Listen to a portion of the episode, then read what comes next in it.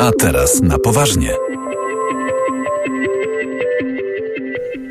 Doktor Alek Tarkowski, dyrektor Open Future Foundation jest gościem Państwa i moim. Dzień dobry.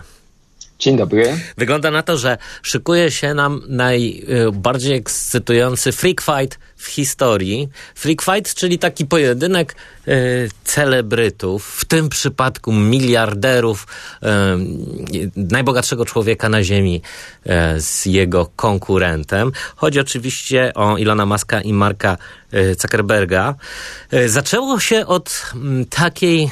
Hmm, powiedziałbym dosyć e, szkolnej, jeśli nie przedszkolnej e, wymiany e, wymiany zdań w mediach społecznościowych na informacje o tym, że Mark Zuckerberg będzie konkurował z Twitterem z własnością Ilona Maska, próbując zrobić podobny portal. No, krótko mówiąc, Musk zapowiedział, że chętnie da mu w mordę. Tę, to wyzwanie Zuckerberg podjął, prosząc Maska o wyznaczenie miejsca. E, no, a ten wyznaczył miejsce. Oktagon e, w mm, Las Vegas. Czy myśli pan, że dojdzie do bójki między miliarderami? Zacznę od tego, że w jakichś najśmielszych snach nie spodziewałem się, że jako osoba zazwyczaj komentująca tematy związane z technologiami będę mógł się wypowiedzieć jako komentator sportowy i też e, e, właśnie w kwestii walki MMA. No, żartuję oczywiście sobie, ale bo to jest tak, znaczy fajnie, że Musk z Zuckerbergiem tworzą nam pretekst, żeby porozmawiać na poważnie o tych sprawach ta bójka jest tutaj najmniej istotna. Znaczy pewnie dla jakichś komentatorów e, kulturowo-politycznych jest to może ciekawe, że mm, tak mniej więcej wygląda e, kwestia konkurencji rynkowej, bo z tym tak naprawdę mam do czynienia, choć kto wie, może w głowach tych dwóch panów już to urasta do rangi, nie wiem, sytuacji takich jak kiedyś e, wojska królów wystawiali rycerzy. No rzadko kiedy rycerze, e, królowie wychodzili się bić, prawda? Więc tu w ogóle no trudno no tak, znaleźć dobrą w ogóle analogię. Wydaje mi się, że takie załatwianie e, sporów e, biznesowych czy ideowych przy pomocy pięści to raczej domena e, punkowych zespołów, czy, czy powiedzmy środowisk szkolnych i to takich bardziej technicznych. No więc ja bym szybko próbował y, jakiś wykonać zwrot z dala od, od, samej bójki w oktagonie. Ja nie wiem, czy ona się wydarzy. Mamy dziś do czynienia z wieloma wirtualnymi zjawiskami. Gdyby ta bójka się odbyła, bym chciał, żeby ten zapowiadający powiedział, że w prawym rogu stoi Elon Musk, który między innymi opierając się już na bardzo radykalnej wizji y, wolności słowa, przywraca na Twittera skrajnie prawicowe postacie i naprawdę niszczy debatę publiczną. Tam bym powiedział, że w drugim roku mamy e, Marka Zuckerberga, który też ma wiele za uszami. No właśnie, też nie bez winy. I prawda, to, to by było fajnie, jakby, jakby o tym była ta dyskusja. Oczywiście to się nigdy nie wydarzy, jeśli ta bitwa będzie, no to będzie jakimś takim pokracznym e, entertainmentem globalnym, który zresztą pewnie obejrzy tyle samo osób, co niedawną koronację mm, króla Karola i to już będzie kompletnie absurdalne. Tak, ja myślę, że w sensie entertainmentu to na pewno będzie hit. E, ja nawet e, tak sobie pomyślałem, przeszło mi to przez głowę, że e, skoro to ma być pojedynek Zuckerberga z Maskiem, to być może on będzie w metaversum. No tak, można tu różne. Ja pomyślałem sobie, że skoro to będzie pojedynek Maska z Zuckerbergiem, to może on będzie na orbicie, prawda? No dosyć łatwo tutaj snuć fantazję, ale może warto powiedzieć, no to wszystko brzmi jak jakiś taki żart, taki trochę twitterowy, prawda? Twitter jest dobrym miejscem, szczególnie dla Maska, żeby napisać y, stary, soluwa, prawda? Trochę jest bardziej zaskakujące, że Zuckerberg odpisuje, ale on podobno w ogóle teraz ćwiczy sztuki walki, bo zdaje się w samorozwoju tak. odnajduje dyscyplinę, którą wolałbym, żeby odnalazł w, w, na zebraniach swego zarządu, ale to jest Wygląda na gościa sprawnego fizycznie, y, trochę tak. bardziej sprawnego nawet y, od Ilona Maska, no, który jest starszy, ale też y, no, widać, że walczy z nadwagą, zresztą z sukcesami czasami. I to widać. Mask jest wyższy podobno, jak czytam w prasie. No i na pewno ma większą masę. Tak, ale ja, jeśli możemy tutaj dodać jakby takie zaplecze technologiczne, mam nadzieję, że to jest ok, no warto pamiętać, że jest jakiś tam kontekst dużo bardziej poważny i tym kontekstem jest to, że rzekomo y, firma Meta umownie chce stworzyć klona Twittera. No właśnie. I to w ostatnich tygodniach jest taki e, najpopularniejszy temat. Też jest dosyć śmieszne, bo wspomnieliśmy tu o metaversum. Facebook już się nie nazywa Facebook, tylko Meta, bo miał całą parą iść w metaversum. No można trochę sobie pochichotać, że mieli robić metaversum, a robią Twittera. No właśnie. Trochę Przełomowe rozwiązanie sprzed 10 lat. Z metaversum to trochę falstart, jak się okazało, e, ale być może jeszcze do, do rozwoju tego alternatywnego czy powiedzmy równoległego świata ludzkość powróci. Natomiast no, chciałem pana zapytać o sens tworzenia klona Twittera.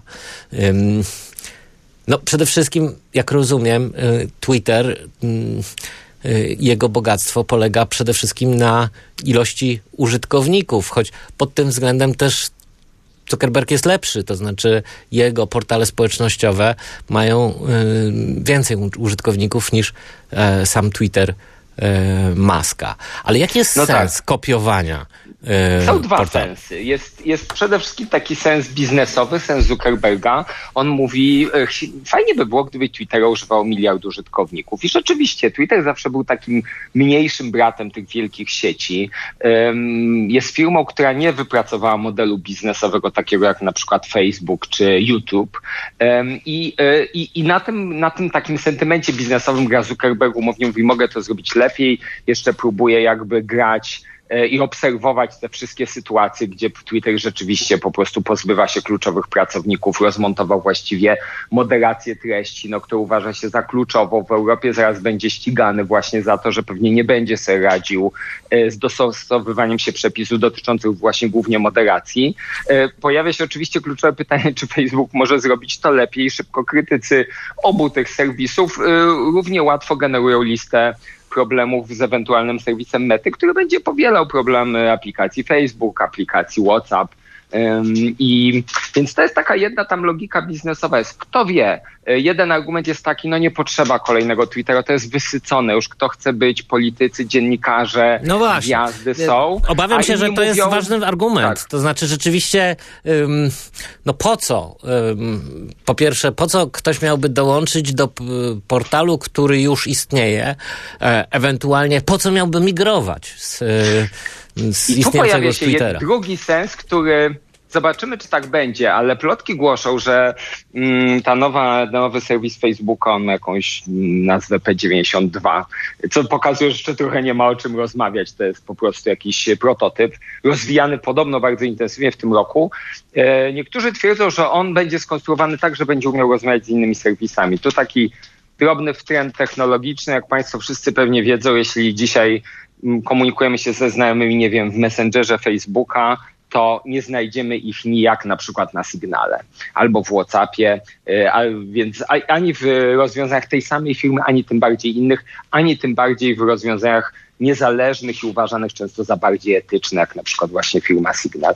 Mm, Facebook twierdzi, że stworzy tego nowego umownego Twittera tak, że on będzie w stanie rozmawiać z potencjalnymi innymi Twitterami. Nie jestem głównym Twitterem, bo ten nie chce z nikim rozmawiać, mm, ale dziś jest to taki dosyć duży trend, który się rozwija pod hasłem interoperacyjności. To jest taka techniczna wizja sięgająca początków internetu, który mówi tyle, że może by lepiej było, żeby takie komunikatory czy serwisy jak Twitter trochę działały jak e-mail, czy jak telefon, prawda? Ja dziś nie mam kłopotu zadzwonić, nie wiem, z Playa do Orange'a, a w mediach społecznościowych trochę jest właśnie taka sytuacja. No i mhm. dużo ludzi mówi, żeby było lepiej, gdyby te serwisy ze sobą rozmawiały rozmawiały. Jeśli Facebook to zrobi, to będzie to ciekawsze i będę argumentował, wychodząc może na lekkiego nerda, że wtedy ta walka będzie dużo ciekawsza niż jakakolwiek bijatyka tych dwóch panów. W kontekście mediów społecznościowych chyba ważnym pytaniem jest cały czas y, roz, jest rozwój AI. I, mm, tak. I rolę, jaką sztuczna inteligencja odgrywa y, w, no, w w rozwoju tych e, wszystkich mediów społecznościowych, poszczególnych portali. No i chciałem pana zapytać, czy to jest właśnie game changer? No i to jest też ciekawe, bo właśnie dużo się mówi, że to jest takie zdarzenie roku 2023 i w pewnym sensie to jest prawda. E, to jest też ciekawe. Firmy bardzo potężne sprawiają trochę wrażenie, jakby każda teraz jak tylko mogła próbowała te AI po prostu upchnąć w postaci czeta. Ja zdradzę, że my się dziś połączyliśmy przez Skype'a. Dawno nie wchodziłem do tego serwisu, wchodzę i pierwszy na liście kontaktów jest teraz chatbot po prostu tam umieszczony, który mówi, cześć, możemy porozmawiać, odpowiem ci na pytanie. I te chatboty zaczynają być wszędzie, nie tylko w mhm. komunikatorach, nie wiem, w programach graficznych, w y, aplikacjach do programowania. I można odnieść wrażenie, że to jest trochę taki, y, ma jednak znamiona owczego pędu że po prostu nie wypada tego nie mieć. Pamiętajmy, Ale czy to jest że gadżet, czy to jest y, narzędzie, które y, w jakimś sensie przydaje się y, użytkownikom mm, mediów społecznościowych? Ja myślę, że głosy będą podzielone. Dla mnie to jest nadal gadżet, ale rozwijany strasznie szybko. Widać już pewne miejsca, gdzie to strasznie trafia. Programiści to kupili programiści po prostu już programują z AI. E, a na przykład takie osoby jak ja zajmujące się analityką, e, analizy, które mi wypluwają chatboty są nieprzydatne. Tylko to, co jeszcze chciałem powiedzieć, że to rzeczywiście są takie rzeczy bardzo tego roku, ale jeśli mówimy o mediach społecznościowych, to w pewnym sensie to AI jest w nich już od dawna zaszyte, tylko nikt tego tak nie nazywa. Albo w ogóle o tym nie mówimy, albo są to tak zwane algorytmy rekomendujące. Twitter czy Facebook nam dziś nie pokazuje tego y, po prostu chronologicznej listy, y, tego co piszą nasi znajomi, byśmy przede wszystkim zwariowali. Tam w tle działają technologie, które można by bez kłopotu nazwać AI, które po prostu segregują i filtrują treści. I to warto znów odnieść do tej rozmowy o, o te serwisy, że to jest wielka dyskusja, czy również te technologie nie powinny być otwarte, czy one nie powinny ze sobą rozmawiać, czy przede wszystkim nie powinniśmy móc zobaczyć, co, y, co, jak te treści są filtrowane. Oczywiście 90% ludzi to nie obchodzi, chcą po prostu, żeby wysoko gdzieś w wynikach mogli o tej bijatyce się dowiedzieć, ale wydaje się, że, że warto móc, bo to się nieraz przydaje zobaczyć, kto za nas decyduje, o czym wiemy. I znów dla mnie osobiście jest to powiedziałbym chyba ciekawsze niż, niż rozwój chatbotów w tym momencie, albo równie ciekawe. Bardzo dziękuję. Doktor Alek Tarkowski, dyrektor Open Future Foundation, y, był gościem Państwa i moim. Dziękuję serdecznie. Dziękuję, miłego weekendu. I to wszystko, co dzisiaj przygotowaliśmy dla Państwa z Anną Piekutowską. Program realizował Szymon Baluta i Krzysztof, Krzysztof y, Malinowski. Teraz informacje, a po nich y, popołudnie Radia Tok FM, na które zaprasza Filip Kakusz, Mikołaj Lizut. Do usłyszenia. A teraz na poważnie.